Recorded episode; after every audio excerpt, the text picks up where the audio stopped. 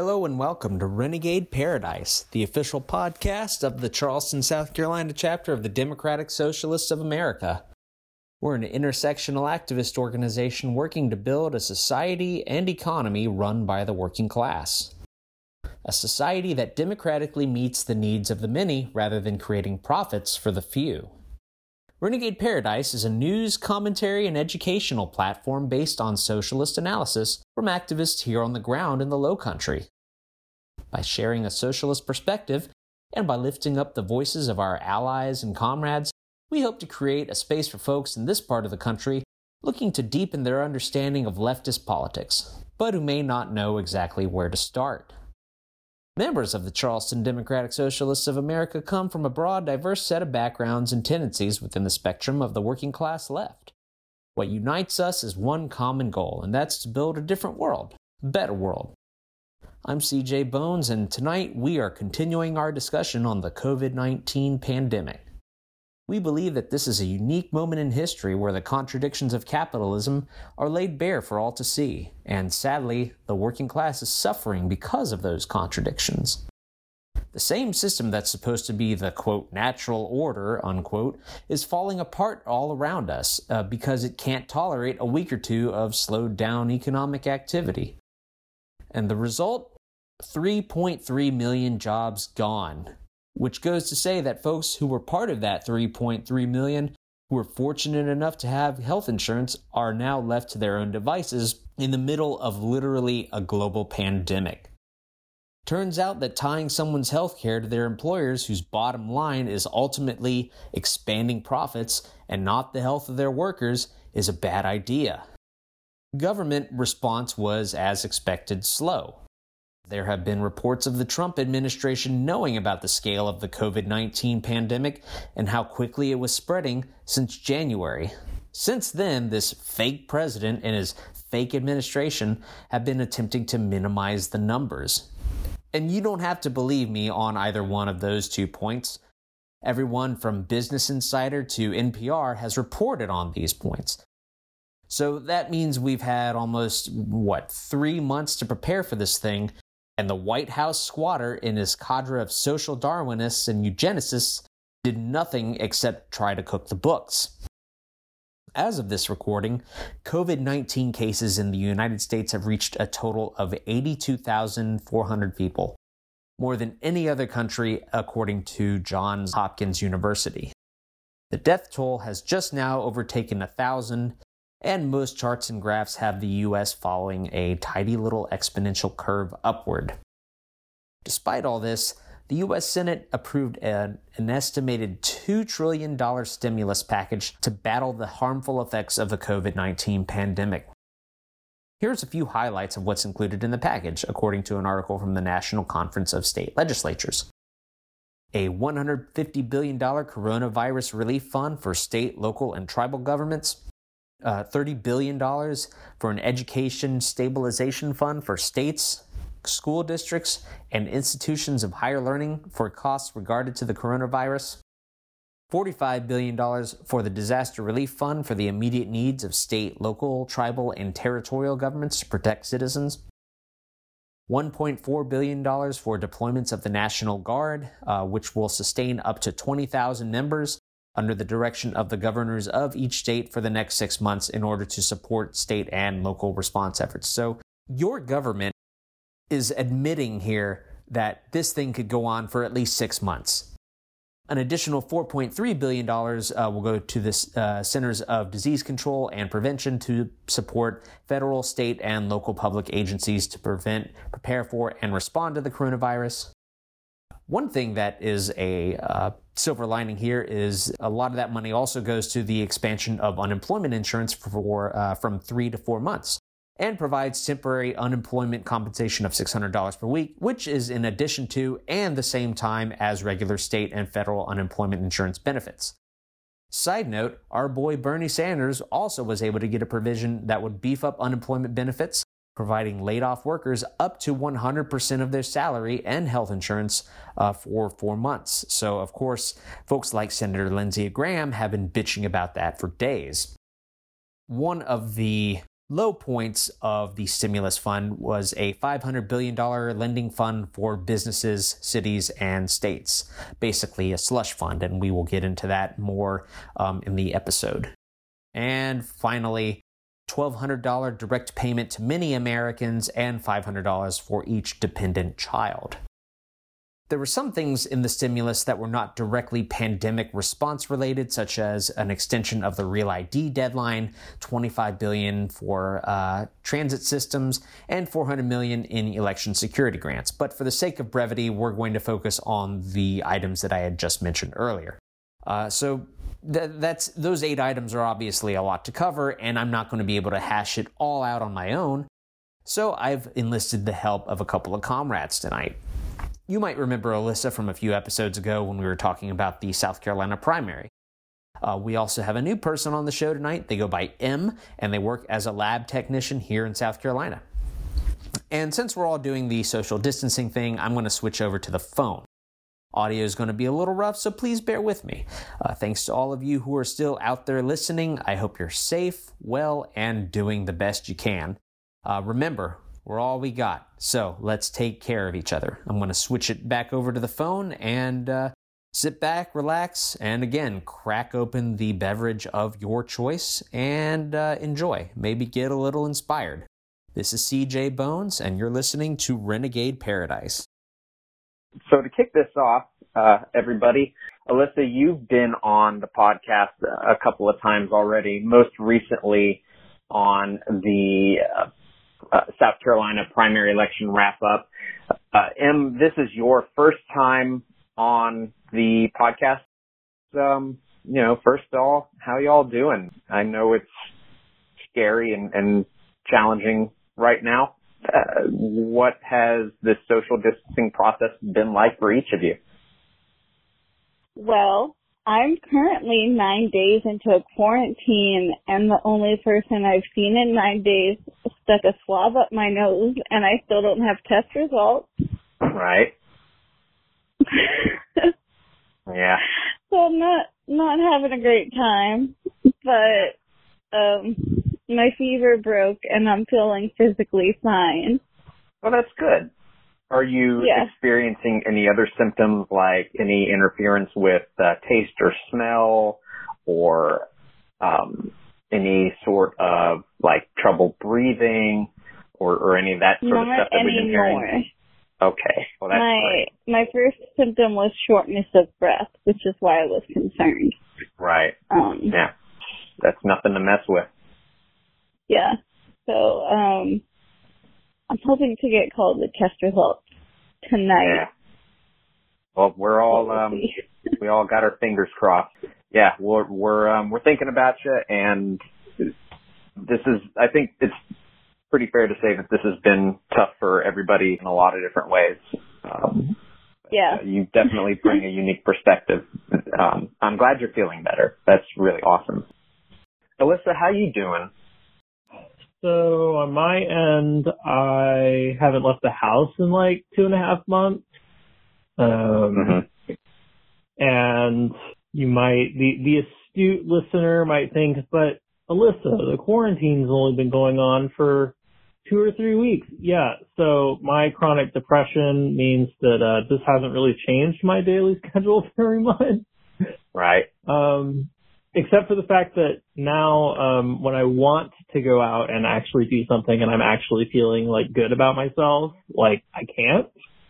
So yeah. it's kind of been difficult in the mental health department.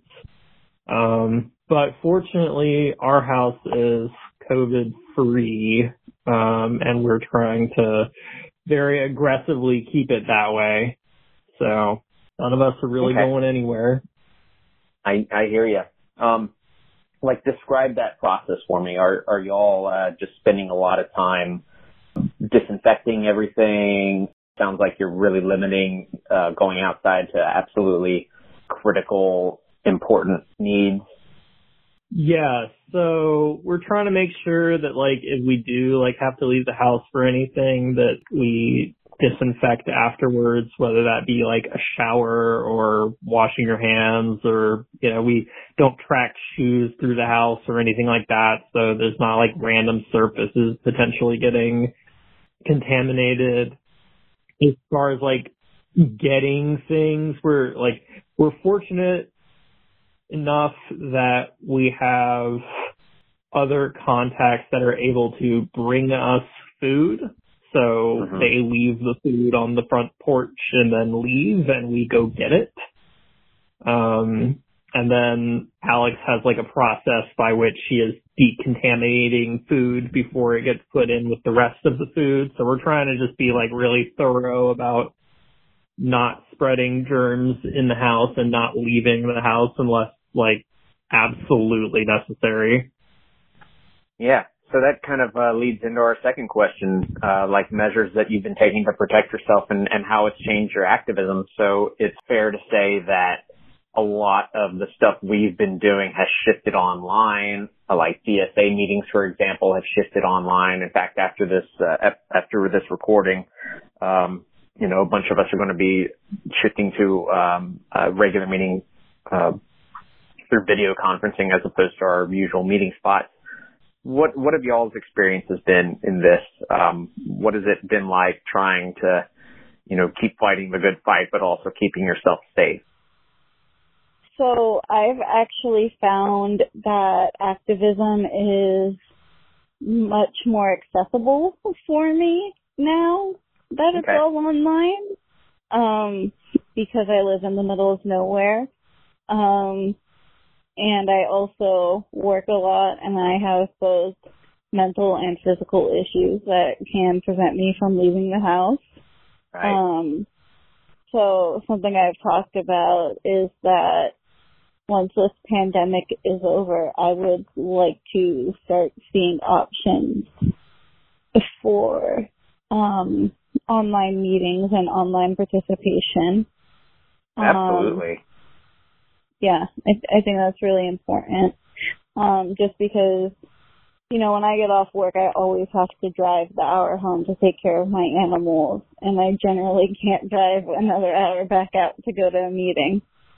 Sure. Um, and this is a different aspect and not something I don't want to get into the details of it, but um, the day my job put out our disaster plan to deal with the pandemic, I joined the IWW. Oh, um, nice. Hell yeah. yeah, because I was like, well, this is insufficient and I may need help.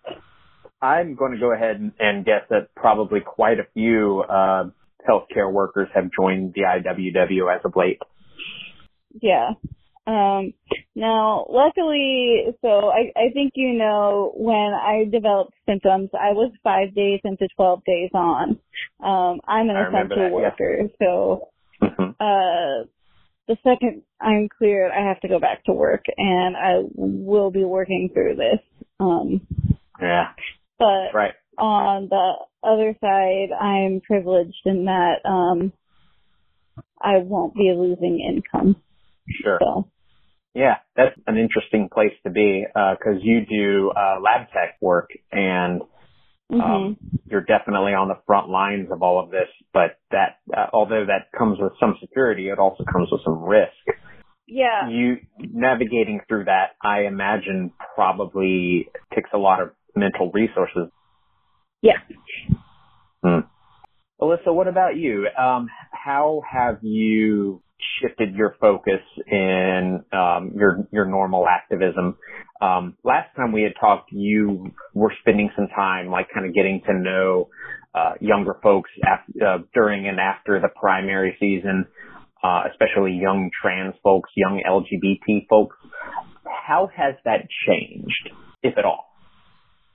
So, it has definitely changed in the the biggest things that have changed is that it's become much harder for me to meet new people because um, there's not like events that I can safely go to or responsibly go to, even if they are still ongoing. Um, and a large part of what I typically do is try and either offer, you know, shelter or food or financial assistance to like struggling queer people. And I'm not in a position to be able to offer that right now.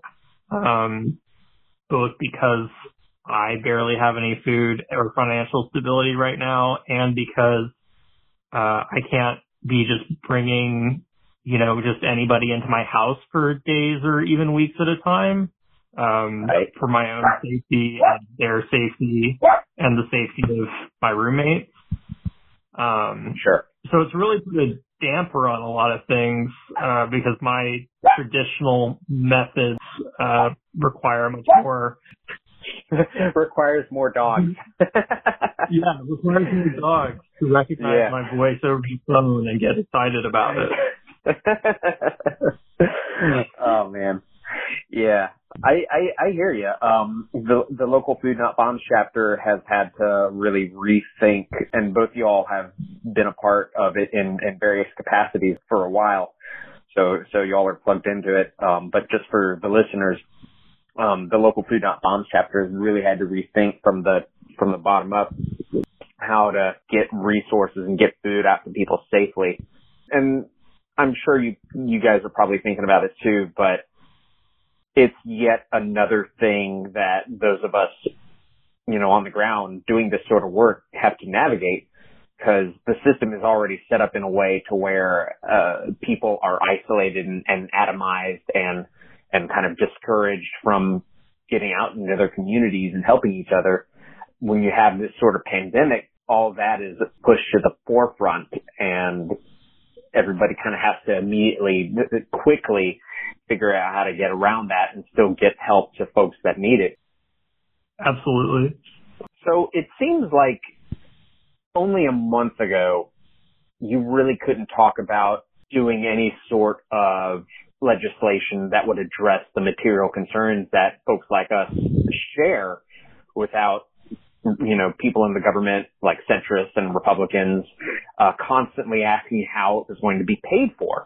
So y'all are pretty plugged in. What do you think changed all that and why? Well, I think the obvious answer is that rich people started losing money. Um, like we, we immediately injected 1.5 trillion dollars into the stock market to get a, a 15 minute boost in, you know, the value of the Dow Jones to, to try to save the stock money of wealthy people and nobody asked how we're going to pay for that, you know, because it doesn't matter. It's for rich people. We don't we don't care what happens to poor people, but as soon as rich people start potentially being affected by something, that's when stuff gets done. Yeah. Yeah, it's it's pretty frustrating. Um, I think um another thing that changed is the rich people realized that the workers were kind of realizing their power. And I think it, I'm hoping it's scaring them. I'm hoping. Same. Yeah, I, I totally see where both y'all are coming from. What the last few days have revealed to me personally is just this staggering cowardice uh, of our elected uh, of our elected officials in both parties who have failed for years to fight for any sort of material, meaningful change in the lives of the working class, like literally the people that make the economy go. And the 1.5 trillion dollar injection into the economy was about it, I'm totally with you, Alyssa. It was about protecting capital and preventing wealthy Wall Street types from basically jumping out of their high rises um, and and crashing the stock market.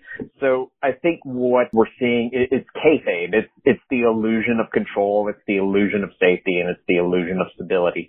Meanwhile, those of us here on the ground, like we get fucking nothing. Uh, well, what's and, amazing is that you. Oh, go ahead. Oh no, go for it. I was just going to drop a few more f bombs. So somebody, somebody, take, please take it from here. you could take that 1.5 trillion dollars that they put into the stock market and forgive student debt. Like that's the literal thing. They're like, how are we going to forgive student debt? That's 1.5 trillion dollars. Where's that going to come from? Literally, uh, the money you just threw into a furnace, you could have forgiven student debt.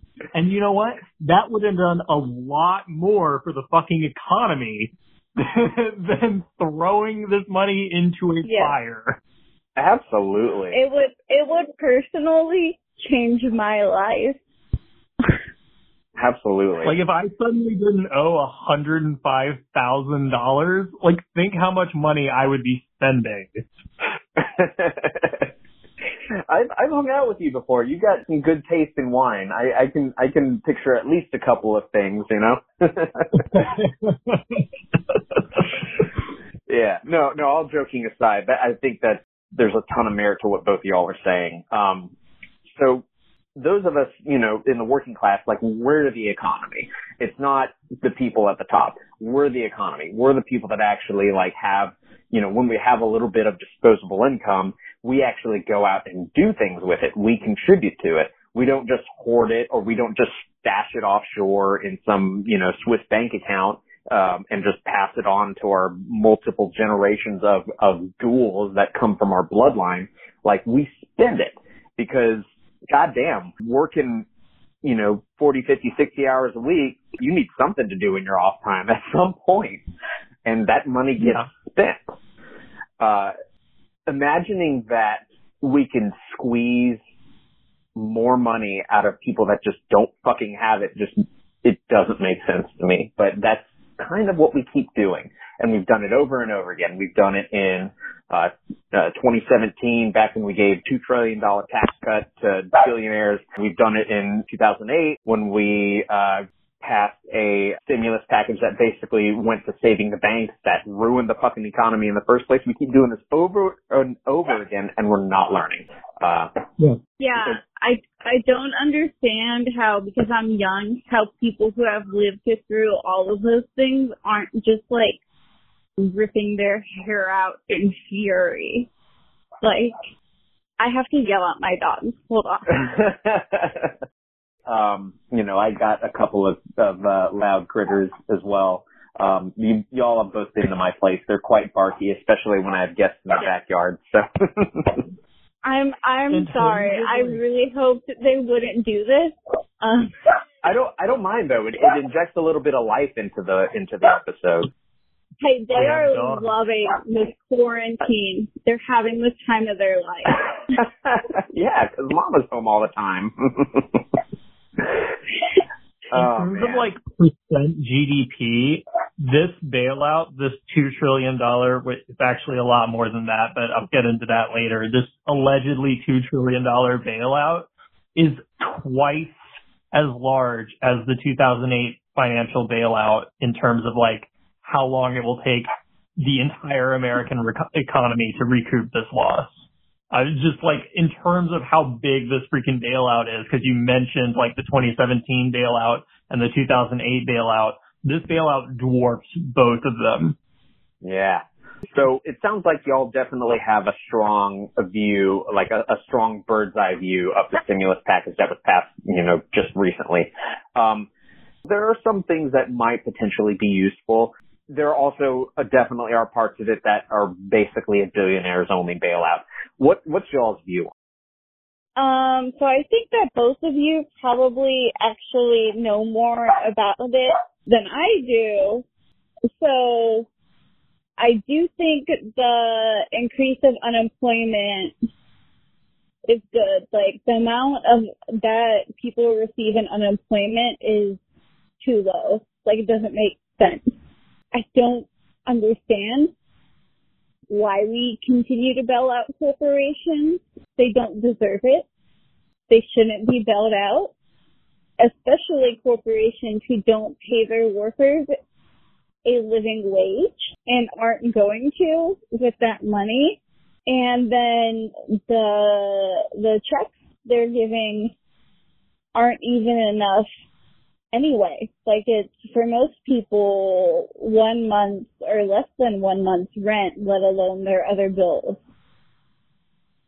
Em, you brought up two very good points, and I'm glad you did. Um, we'll, we are definitely going to get to those. Um, Alyssa, uh, what do you think? I can feel you through the phone that you're just like you're you're just powering up and you're ready to unleash here. you're going super safe. Very angry about the stimulus package.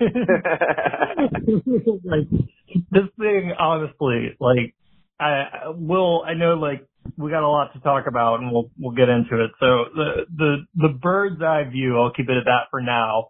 The bird's eye view is that this stimulus package is a joke, it's an embarrassment, and it's an indictment of our entire political structure that this is considered a victory for Democrats.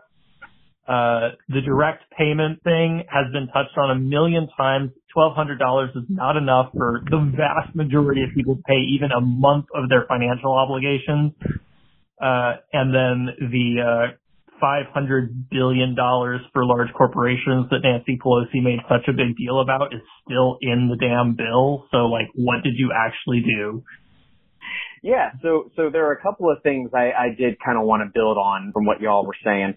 So, um, M, you were saying that you know unemployment insurance was increased and uh, or unemployment benefits rather were increased, and we have our boy Bernie Sanders to thank for that, uh, who yep. was able to get in a provision that would beef up unemployment benefits, providing laid off workers up to 100% of their salary and health insurance benefits for four months as opposed to three. Um, and I remember just a day or two ago, uh, Senator Lindsey Graham here from the great state of South Carolina just spent like, you know, good solid two or three days on Twitter bitching about it. So it really goes to show you wh- who Senator Graham thinks is worthy of saving and who's worthy of, of not saving. Alyssa, I'm glad that you specific. Well, I think both of y'all specifically mentioned that this, you know, if you just crunch the numbers, um, this little $1,200 check for people is just not going to cut it. Because if you do the math, that $1,200 equals, you know, the minimum wage, 725 an hour at, at 40 hours a week for four weeks. That comes pretty close to $1,200. So they're essentially just tossing folks just barely a month's worth of minimum wage earnings. And that's really not enough to survive anywhere because the national median rent for a one bedroom apartment rose 4.1% from 2018 to 2019 at an end of the year at, if I, if I have my numbers right, $1,078 a month. So I, I'm, I'm not a math major, but if you're, you know, $1,200 minus 1078, that's not enough money for fucking anything. If you're fortunate enough to be eligible for unemployment, um, you know, cause that doesn't count people who were furloughed. It does now. They, they oh, added does. an amendment. Yep. Oh, good. I, I only know that because um, I know people who were furloughed. Oh, good. I'm so glad that you brought that up. Thank you. Um, so, so that is good. It, um, and we have, like I said, we have our boy Bernie to thank for that, uh, cause nobody else in, in the Senate had their eye on the ball on that front. Um, yeah. But yeah, yeah, $1,200, that's not enough. You're not going to be stimulating the economy. You're still going to be barely surviving. Uh, and I, I just don't know. I don't really know how to get through to people that still believe in the fantasy of trickle down economics. But I'm working. It has never worked. We are still poor. yeah, it's literally never ever worked in the history of ever. Like it has never worked. like in a world of trickle down economics, billionaires can't exist because all their money should theoretically be trickling down and in, like empowering other people. Instead, exactly. all our money is trickling up into the pockets of billionaires and hundreds of millions of millionaires, CEOs. And I'm not That's a physicist, but I'm pretty sure stuff is not supposed to trickle up. yeah, yeah. There's like one river yeah. in the entire world, you know. yeah. Oh man. God, I'm glad I have a couple of beers in the fridge. this is hard to get through. Thank you all we, again we have for, a whole for like two liter vodka downstairs. Like, thank you all again for like struggling through this with me. I really appreciate it because like talking to people who who who are smart and have done the homework, you know, it helps it helps like fill in blind spots that I may not have thought about in, in uh, before. So thank you all oh. again for that. You're, you're welcome. Speaking of that, only people who have social security numbers get the thousand two hundred dollars.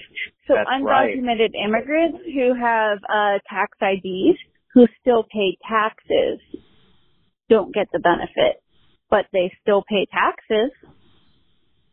Mm. That's right. I remember reading that on uh, CNN um, a few days ago, uh, and it probably, I would imagine that they are probably not going to be getting that unemployment, uh, that that increased unemployment benefit as well, because so much immigrant labor is off the books, so much of it is cash only uh, undocumented immigrants make up about 5% of the U.S. labor force, and that totals about 7.6 million people, uh, according to estimates from the Pew Research Center. So basically, we're telling 6.7 million people, 6.7 million people who like are are uh, in critical fields that we literally could not have capitalism uh, without to go fuck themselves. Well, So- and so you know, the oh, contrast ahead. to that being that the, like these large corporations that are getting five hundred billion dollars in bailouts, they don't pay fucking taxes either. Exactly. Getting them. Exactly. But yet you have, you know, these undocumented immigrants that come through and, you know, the, the legal status of their paperwork may be in question, but they still pay taxes. They still spend money. They still are contributing to their communities. And these, these Mhm. companies that are in the end of their $500 billion stimulus, they are fucking leeches.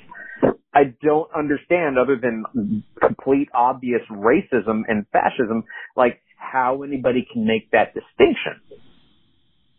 Well, and the sad thing is that it is just complete obvious racism. Like that's that's literally the explanation. these people are evil for the sake of being evil, and they hate poor people and non-white people because they hate them. Like that, there's no sugarcoating it. Yeah, you're you're exactly right, Alyssa. There's just there's no amount of like study in the world to to be able to wrap your head around it. Some people just You can't like like philosophy your way around why people are okay with this. Like the answer is just they hate people. yeah, and And and, that's sucks. tough for that's that's tough for somebody like me that that just likes to get deep into the in, into the weeds. I would love to be able to like come at their like nuanced opinions about things with like targeted analysis and really compelling arguments. But if your answer is just he's not white, so I hate him, there's no there's no way to address that. Um, before we get on to the the next question, M, do you got any uh, further thoughts on this point? Uh, Alyssa and I we're we're kind of riffing a little bit. I want to make sure that I spread the the time around. Um, I don't think so. Okay. So, um, on the last episode of Renegade Paradise, I talked about DSA National's list of demands in the wake of the COVID-19 pandemic. So, do y'all think this stimulus package meets any of those demands? Uh, and if so, which ones? Yeah, if it's the five demands that's just going around that everybody has, the um, Yeah, that's kind of what I was thinking. Yeah. Yeah. Okay, so I was unclear on this because it does increase sick leave, but I remember there was a bill that was only going to increase sick leave for companies that had under 500 employees. Did they change that, or is this is that still? They did not change that. It's still 500 or fewer employees. Great. I love it. And I think if I remember right, under 50 employees, you can just get a waiver. Yeah. Cool. So all these big, number one, most hospitals have over 500 employees. Hospital workers Yeah. need sick leave. Yeah. I'm I'm currently burning through all my sick leave just to be quarantined right now. Um, anyway, so okay. So I don't think it meets any of them. Um, freezing evictions and mortgage payments literally doesn't mean anything if you don't also freeze rent payments. Because the second that ends, they're just going to evict people. It's useless. That's right. If you are giving people a uh, a twelve hundred dollar check, that's not like a bailout for people. That's a bailout for landlords because landlords, if if we don't have uh, a moratorium on rent, uh, on on evictions rather, they're just going to end up getting their damn money anyway. Uh, so you give the money to the people, the people end up paying it to the landlord, and the landlord ends up paying it to the bank because, you know, they probably got a mortgage on the place.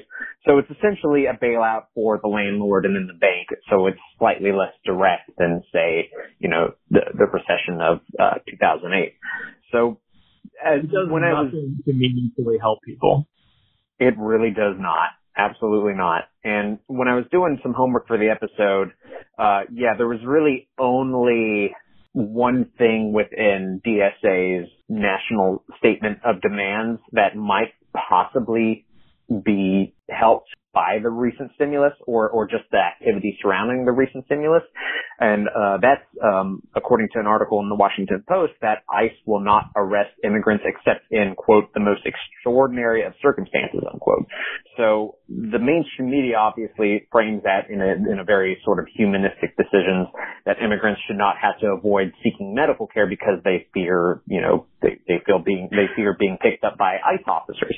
And I personally have a hard time believing that an organization that will literally snatch families away in the middle of the night and separate them and has to date lost track of thousands of children would suddenly decide to err on the side of caution here. None of the other elements I could I, I could really not dig up any sort of serious discussion about it. I don't think Medicare for all is going to be uh, a thing that we see uh, strong progress on immediately. I don't think there's going to be any sort of national uh, effort to pass moratoriums on evictions or mortgage collections. Uh, some states obviously have passed it. Uh, South Carolina uh, passed a, a moratorium on evictions until May. I don't know how whether they're going to enforce it. Um, folks on that front seem to be taking this into their own hands by organizing rent strikes. Uh, but really, until we demolish capitalism, we can't scale up to resist these oppressive mechanisms effectively because there's this constant profit motive that just sucks the life out of us. Like capitalists want us basically to go back to work in a few weeks, essentially ignoring all the advice from all doctors and all scientists studying this fucking thing. Yeah, absolutely. They don't they don't care if we die. They like literally do not care if you die. They don't care if I die. They don't care if your mom dies. Listener, they don't care if you die. They want their money and that's all that matters to them. Yeah, I, I think it's really as simple as that. They want their money and fuck you if you stand in the way. They would literally have you starve or get sick.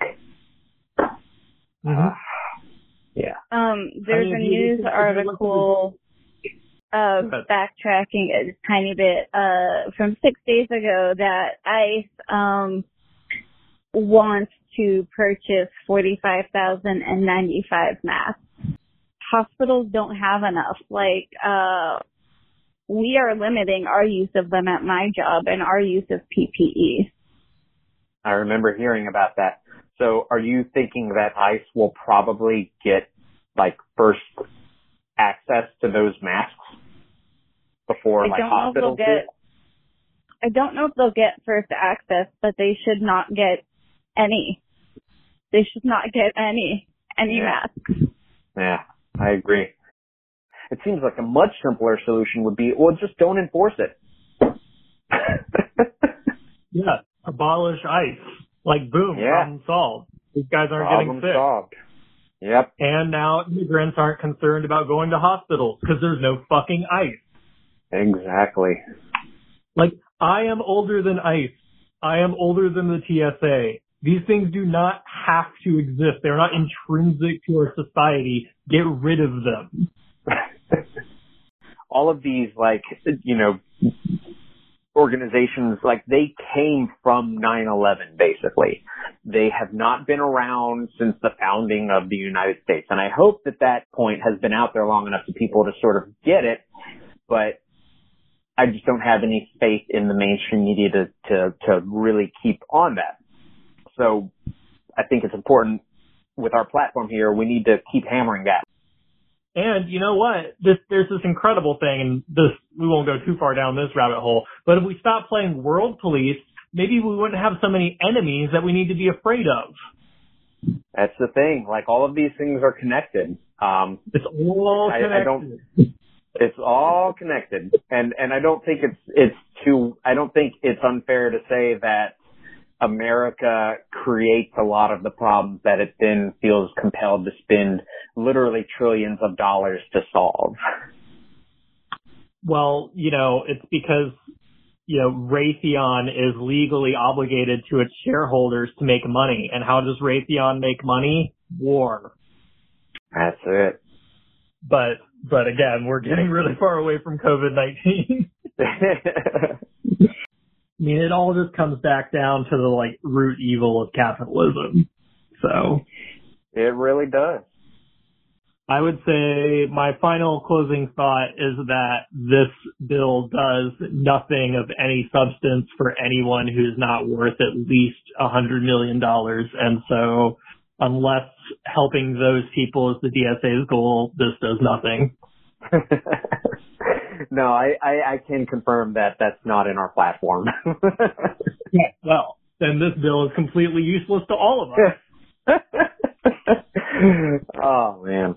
What about you, Em? Any any further thoughts before we bounce to the next question? Uh, nope. It does not meet any of DSA's list of demands. Um, it, you know, it like takes the list of demands. It's like, what's one percent of each of these demands, and then let's water it down. It's like, um, help people make homeopathic medicine. That's how it them. Oh, oh, it has been fun to see like elected officials' tweets get taken down when they post inaccurate things about COVID-19. Oh, really? Talk about that a little bit. just, you know, just speaking of woo woo people, um, I think, uh, one of Andrew Cuomo's tweets got taken down. I'm not sure who else's did. Um, yeah. but Twitter has a very strict, if you post uh, inaccurate things, including like we could stop social distancing now. Your tweets get taken down even if you're verified and an elected official. Oh wow! So uh, Jack Dorsey did something right for once. yeah. Oh man. Um. All right, y'all. So um, my next question is, it zooms out a little bit. Are there some other countries you can think of that have reacted better uh, to the scale and severity of this pandemic? This might be an easy question, but if you have like maybe specific practices that were put in place in other countries, uh, maybe spend a little time talking about that so we get a really good picture of how like other countries are handling this. Yeah, so let's compare uh, the absolute fucking travesty of what America is doing uh, with what other allegedly developed countries are doing. For one, Spain has nationalized its entire fucking healthcare industry in response to this. It bought every private hospital and healthcare facility in the country and runs them now. They have a national healthcare service, like Medicare for all. Boom. Just like that. Also, yeah.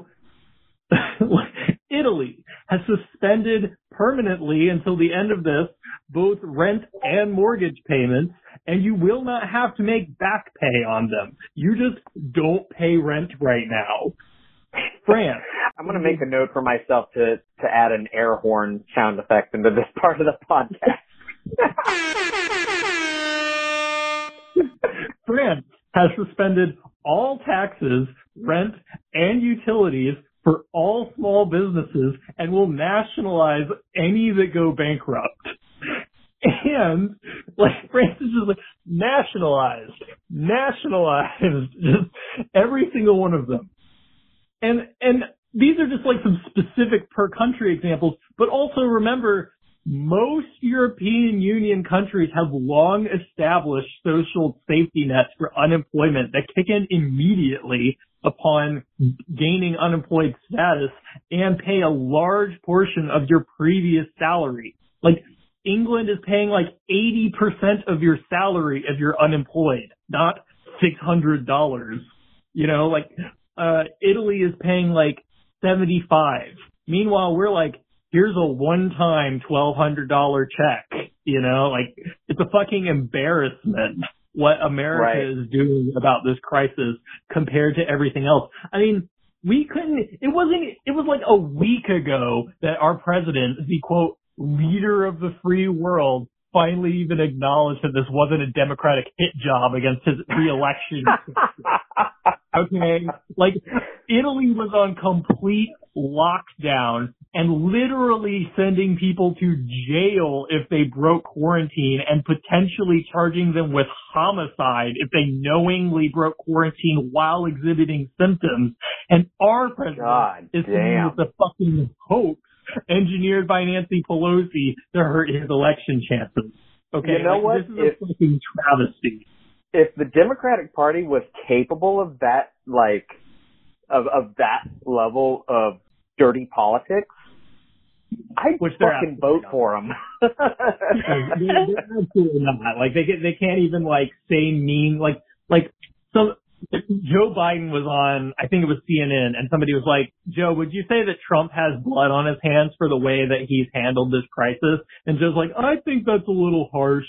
No. President Trump Uh, directly is responsible for the deaths of thousands of Americans because of not stopping this crisis early enough. He's told people that it is the flu and that they can take anti-malaria medication to go against it, which has directly killed people because they've been dumb enough to try it. Like, it, it's a, it's a circus like we're sitting here fending for ourselves in, you know, like this pre-apocalypse and Trump is saying that he won't like grant financial aid to states whose governors aren't nice to him. Okay? Compare that to Spain instantly nationalizing their entire healthcare service so that they can fucking help their citizens. You know, like it's an embarrassment is what it is. Like we should all feel ashamed and honestly, we should all be trying to get out of here because, you know, like the fall of Rome is coming. yeah.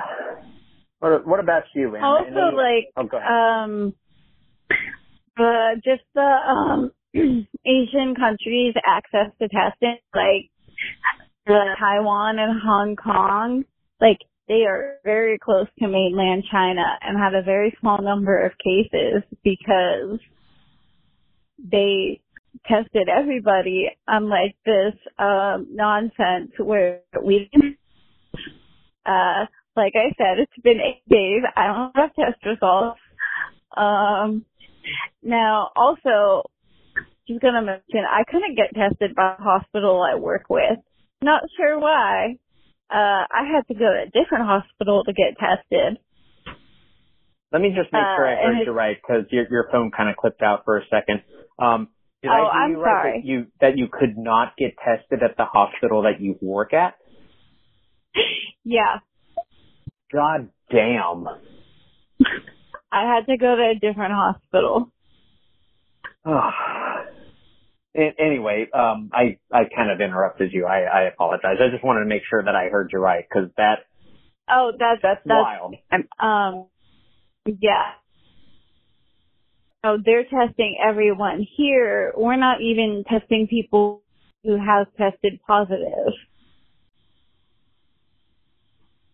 I I'm a little speechless. Um, so let me kind of gather my thoughts a little bit before um before we continue. I guess. Um, I, I don't know. Any any further thoughts on this topic, y'all?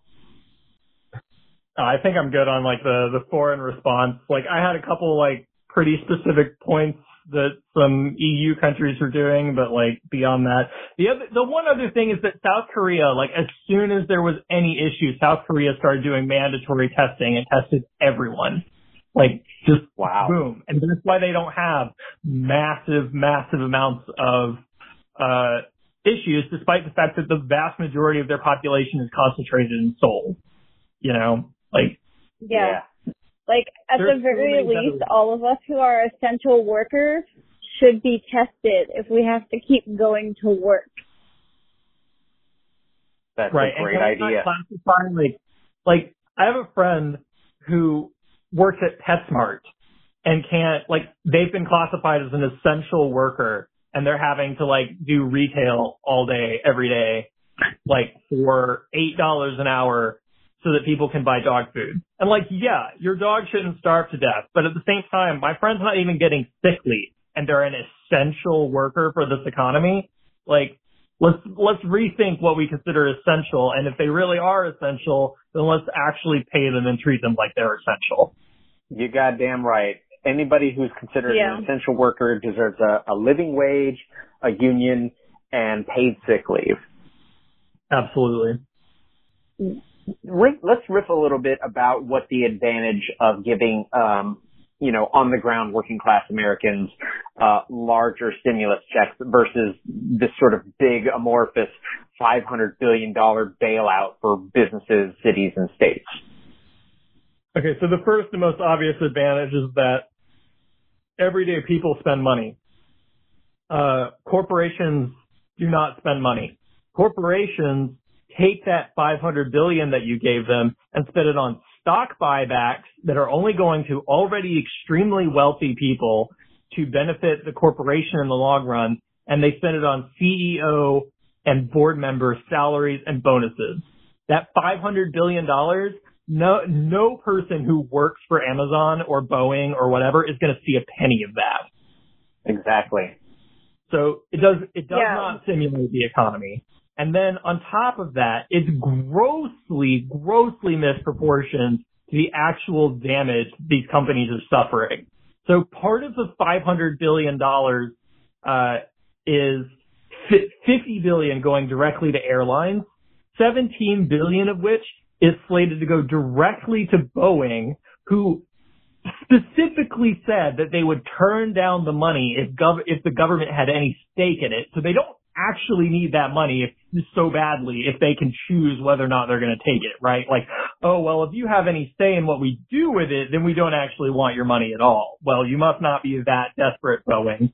And then on top Yeah. of that, $17 billion is more than they've posted in profits for the last three years running, cumulatively And we talk So- about Boeing still, right? specifically Boeing.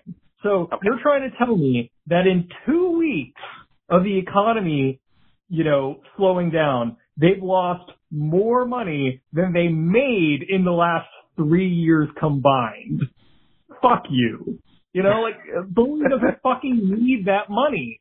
Like, it, They they the don't. thing, Like they may be struggling. Like Boeing as a company is struggling. Their stock is losing value. They're posting lower profits than they have in the past. Maybe if they hadn't made a fucking plane that killed people and then tried to cover it up, they wouldn't be losing money. Ah, ah. I, I love the fire you're bringing to this, Alyssa. when I looked at this question, my mind immediately just thought, well, we don't go riot and kill you. Um, but I was like, this okay, is a spicy no, episode. I'm really loving this. I was like, okay, answer this seriously. Um, but yeah, on another note, like again, those businesses, they don't pay taxes. Like, what that money does nothing. And then I was gonna say, I saw a tweet where some some legislator was like, I hope these companies don't spend this money on on stock buybacks. And I was just like, you you make the laws. You could make it a law. yeah. You could literally say they can't do that. But Um, probably one of these companies probably funds his campaign. Almost So- That's a great point. Yeah, it's it's very frustrating. Um, That's Yeah. that's fair. That's fair. Um, I did want to. So so I was kind of thinking about this as well. You know, I really tried to put myself in the mindset of like, what's something that. So I'm I'm pretty fortunate. I can work from home, uh, so I do have that kind of uh, privilege, and I wanted to, I did want to acknowledge that. But if that wasn't an option for me, like, what would be the advantage uh, of somebody in my situation? um, you know, getting these larger checks for more than just, you know, three or four months, for example, uh, versus this fi- this big $500 billion slush fund, essentially, uh, for big businesses. And I think it's important to mention that more folks would be able to self quarantine for a longer amount of time and and therefore slow and eventually lower the infection rate. Uh, not to mention that these big businesses like Boeing have plenty of assets that they can sell off and gain some liquidity. Um, and they can sell it off for a pretty, depending how desperate you are, sell it off for a pretty cheap rate. Like I don't have, like me personally, I don't have billions of dollars of like technology and infrastructure that I can basically just, you know, make some steep discounts on to get some cash. Like I, I go to work and, and make my hourly wage and, and, uh, just like everybody else does. And, and to put the burden, cause that's what this is, it's a burden, to put the burden on folks like us, like on the ground that just have to work for a living to survive, that is all sorts of fucked up when literally you have the biggest, strongest, wealthiest countries in the entire world that suddenly can't handle one or two weeks of people just not being able to show up to work or not being, not being able to buy things as much as they normally do. And I think that's a real indictment of this bullshit system that we're under that can't tolerate, you know, a couple of weeks of nobody going out to shop, right? Uh, like it's it's important for us to remember that uh, here, the, like those of us in the working class, we are the economy, not Boeing, not the banks. Uh, we are the economy. So give us the fucking money, and the economy, which is us, will recover, right? exactly. And like honestly, like all these bailouts do. Uh, like real quick, I could do like two hours on just the 500 billion for like corporations. that one slice of this stimulus package because there's so much to talk about with it. Not even just like the same like kind of general points that we've already made, but like there's so many like long ranging effects and huge amount of damage that this is going to do. But like all this is doing is rewarding corporations for 12 years of fiscal recklessness since the 2008 bailout, where these companies are so like fragile and cash poor that a disruption of merely a few weeks leaves them completely destitute. And it's because money is imaginary. These companies don't actually have money and they run on debts and promises. And the only reason you're poor and they're rich is because they've made more promises to people. You goddamn right. That's a great way of putting it. It's, it's fucking just, I don't even have words for it, honestly. And another, another thing, like specifically about Boeing, right? The airline industry has taken a hit, right? People aren't flying, you know, because most countries are quarantined and not accepting incoming flights anyway. Um, but Boeing is not an airline company. They're an airplane company. They build airplanes and sell them to airlines and these planes take months and months to build and are ordered years in advance. A two week economic downturn has no impact on Boeing's bottom line. Why do they need $17 billion? Why indeed? Like, I know I'm harping on Boeing, but it's just because that's one of the companies that I have actually specific numbers about. But like, just in general, you know, the fact that these companies are immediately bankrupt because they're not making profit in two weeks or, you know, three weeks or however many weeks this thing has been going on at this point, the Trump presidency, um, like it, it's an indictment of capitalism as a system. Like they, they don't actually have money.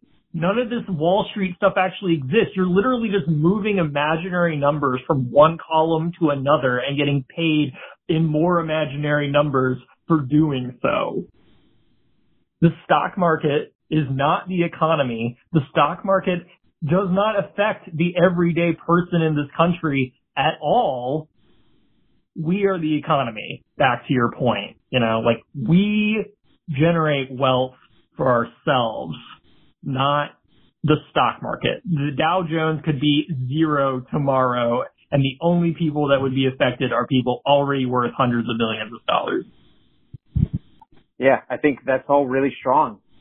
We, those of us here in the working class, we would still have, you know, whatever our skill sets are, like we would still be able to do things. Because like whether or not the stock market actually moves up or down, like we still have the ability to do and make things. Being tied to this system that's basically like gambling, like that's really the only thing that decides whether or not we're destitute. It's not how hard we work because productivity has been on a steady incline since what, basically the 70s, 80s? It's been on a steady incline. Wages have not kept up with it. So it's like the stock market and, and everything that rich people care about, it's its own sort of parallel dimension, essentially. Exactly. These people like have money because they're good at buying and selling the promise of more money.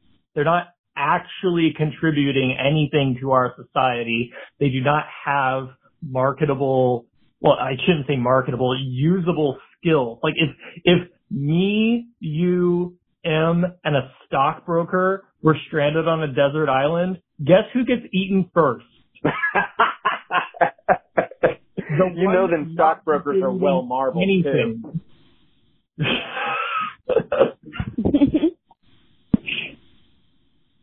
Um, M, do you have any uh, further thoughts on uh, this this question here? Um, not really. The the things you were saying about money being imaginary did remind me that I get mad about my 401k sometimes because I'm just lending a bunch of rich people my money to make promises with and gamble with and I don't know what happened to it because of this.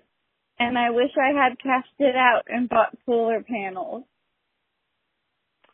Yeah. So it's almost like we were anyway. taught. Our... Oh, go ahead. Oh no, I wasn't going anywhere with that. What were you saying?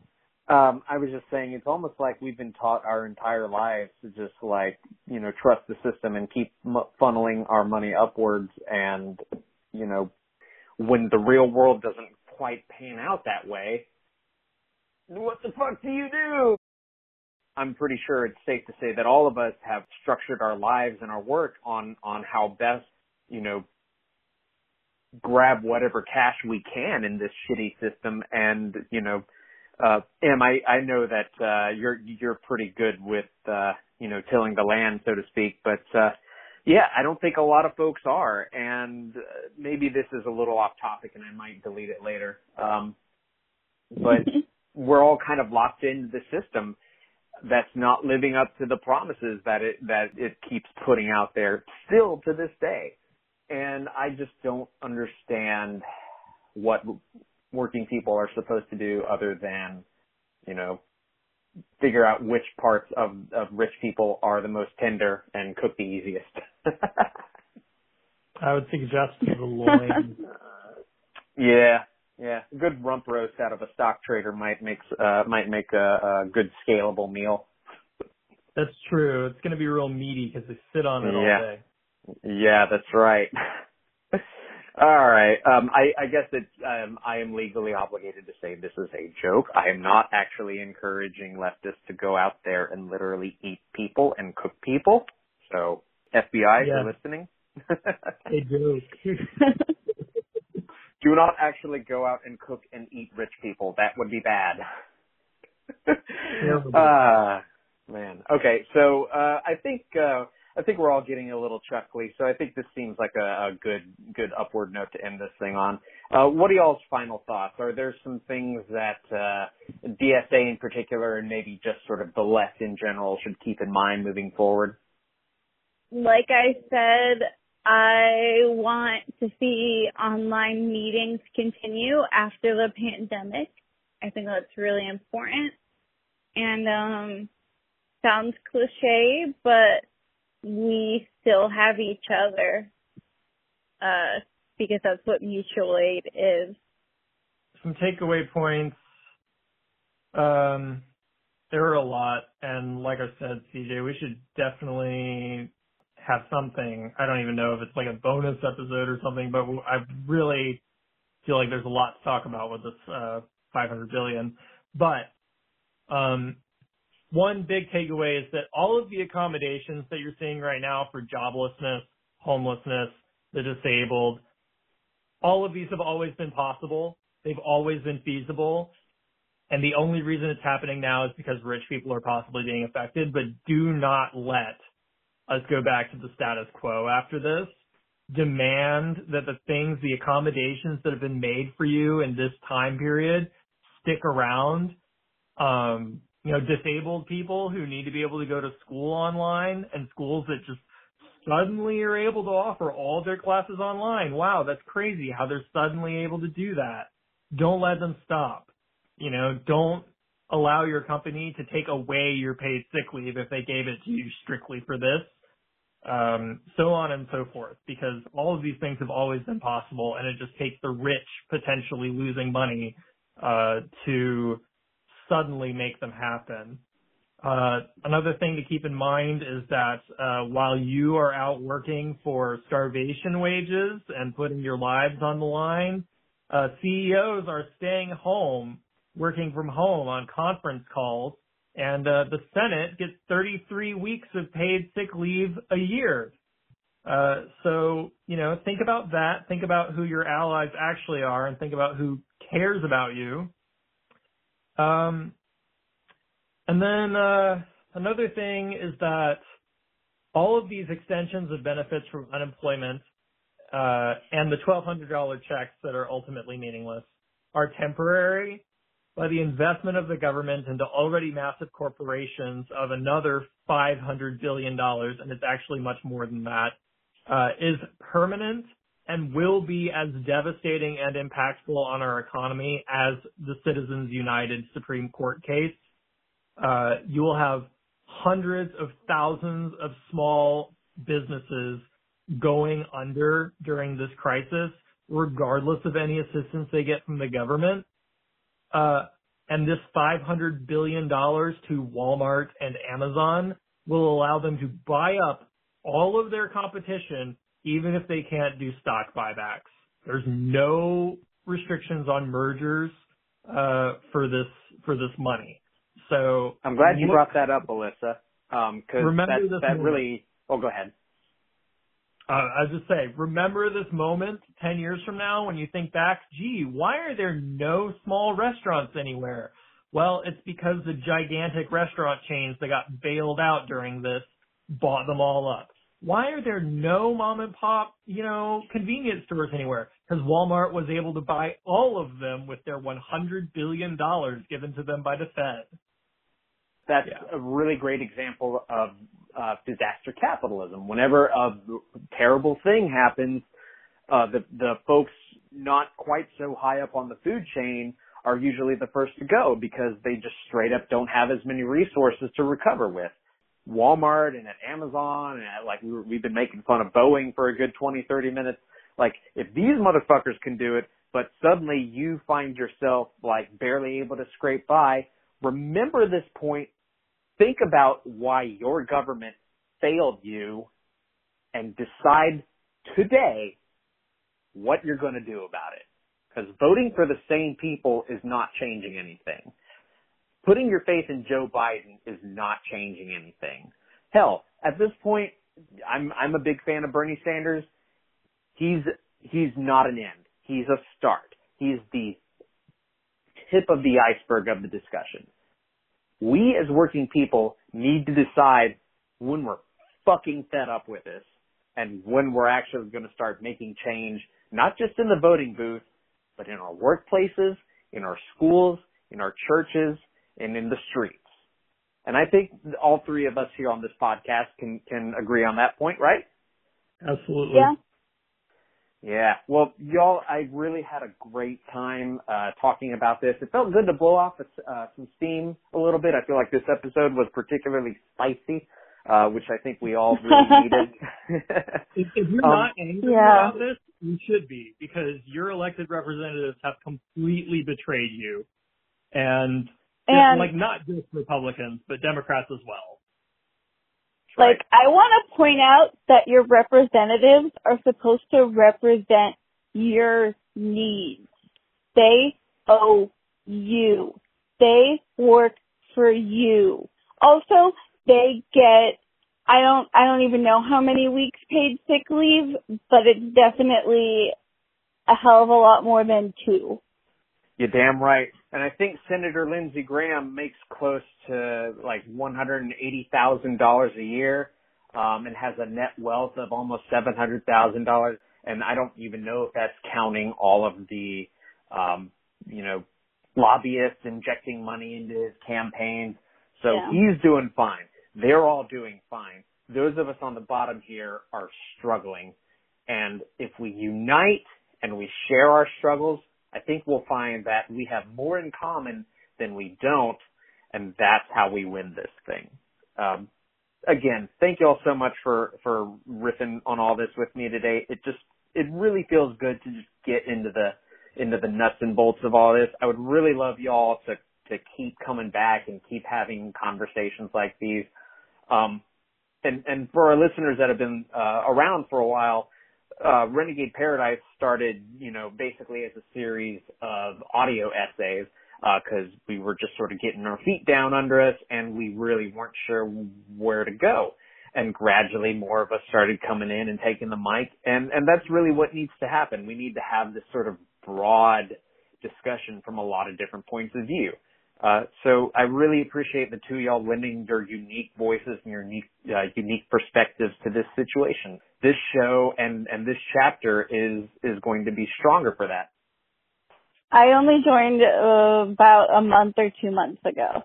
So Yes, and we're we're very lucky to have you. And and honestly, um, the the past couple years I've been involved with the local uh, you know DSA chapter. We've we've made some great connections both within and and, outside of the chapter. And uh, I don't want to be too Pollyanna about it, but I think these connections that we're making are gonna. I, I think we're gonna build into something great. I don't know what that looks like yet, but here's hoping, right?